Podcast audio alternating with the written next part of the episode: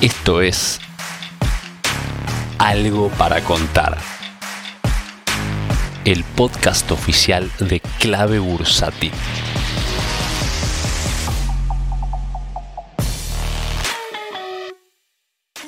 Buenas tardes para todos, estimados. Bueno, vieron que mandé hoy bastante temprano el ratio Atlas Polis, ¿sí? Star Atlas, este proyecto de Star Atlas que está en la red de Solana, es descentralizado, cotiza en el exchange FTX y la particularidad este, que tiene, bueno, cotiza como un token dual, ¿no? La modalidad de token dual. Uno es Atlas, que se encarga de implementar la economía del juego, y el otro es Polis, ¿no? Que sería el token de gobernanza del proyecto. Yo les envié el ratio de uno contra el otro. Vemos que Polis claramente está muy atrasado conforme a los números con los que salieron a cotizar. Fíjense que no tiene mucha historia, pero el desequilibrio se hizo notar muy rápidamente en las escasas semanas que tiene de cotización. El gráfico lo tienen en la comunidad de clave. Me parece que es una oportunidad como para tratar de cierta manera arbitrar. Después ustedes decidirán cómo, si sorteando uno y comprando el otro mediante futuro, o simplemente aquellos que tenían posición en Atlas y en Polis, que generalmente los que tenían posición tienen ambas, al menos los que yo conozco, entraron con este, lo que mal dicho está licitación, porque en este caso no es así. Eh, no me acuerdo el nombre, el término en el mundo cripto para para este tipo de, subasta, si se quiere. En este caso, vender, como les dije, las atras y pasarse a Polis, ¿sí? Bastante más atrasada. Dicho esto, bueno, muchas cripto cayendo con fuerza. Por suerte, para quienes están afuera, tienen una, a mi entender, buena oportunidad de entrada a estos valores para aprovechar. Muchas en zona de soporte o en promedios móviles importantes.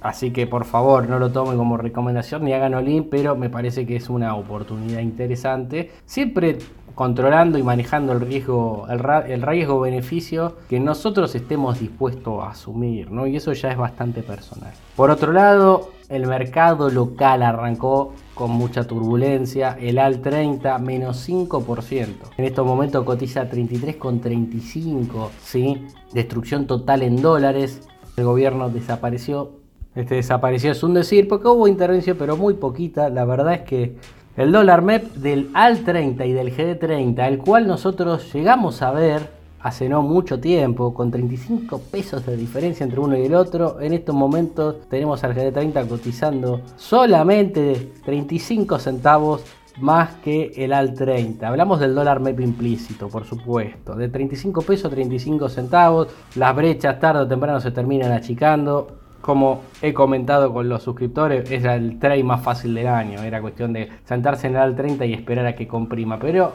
me parece que estamos un poquito caros en pesos en el AL 30. 198 el MEP implícito cuando tenemos 188 en el AL 35. Comparado con los demás bonares, el AL 29 186 estos deberían de alguna forma converger y dólares MEP por ahí un poco caros en los globales, ¿no? Como el GD38 203, el GD29 205, ojo que tiene poca liquidez, y los 35 y 41 al igual que el GD30 en la zona de 197 y 198. Pero la gran noticia es que el ratio del GD30 al 30 nuevamente máximos, ¿sí? han llegado a estar a la par. En estos momentos el GD30 en dólares cotiza 12% más que el AL 30, hablamos en D, en dólares, no en pesos. Y la TIR del AL 30 es del 24,2%, récord histórico. Sigue subiendo la TIR de los bonos en dólares, sigue bajando la paridad. El GD29 rindiendo 22,2%, muy barato el GD29 contra el AL 29, medido en D, para tener en cuenta también. Lástima que son dos bonos bastante con, escasa liquidez, ¿no? En esta zona me parece que ya es un buen momento para animarse a armar posición en el AL 30 de forma direccional, incluso para aquel que no junta nominales. ¿sí? Ya en la zona de 33 dólares con 27 como está ahora, me parece que ya da para armar posición.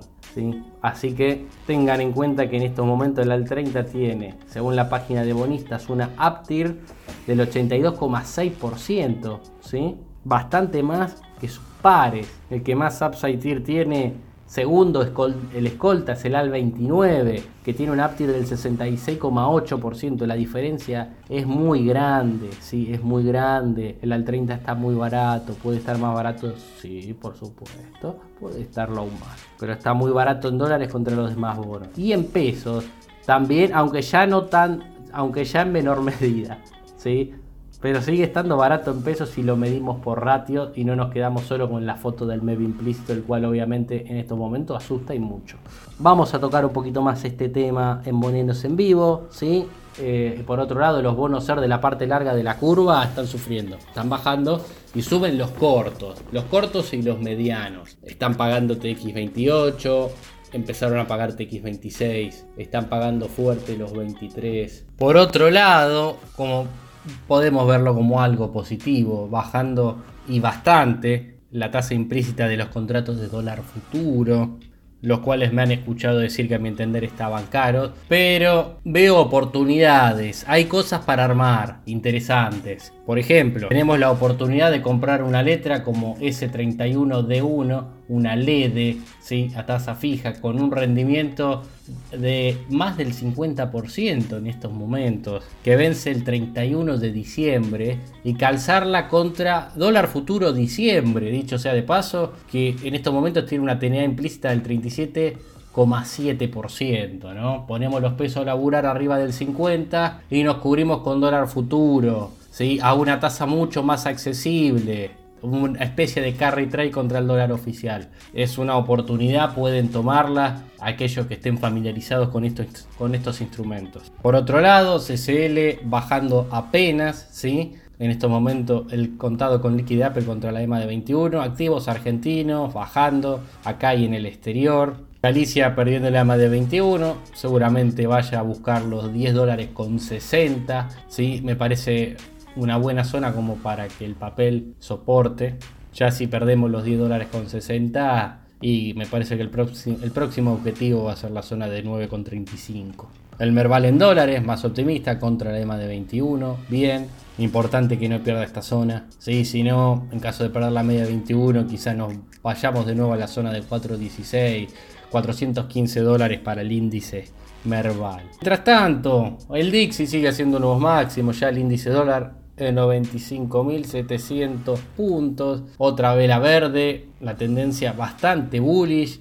Todas las medias móviles mirando para arriba.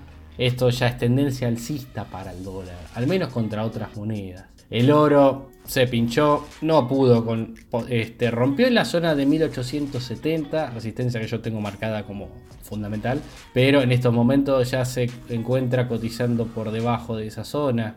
Estamos en 1863, duró poco la alegría.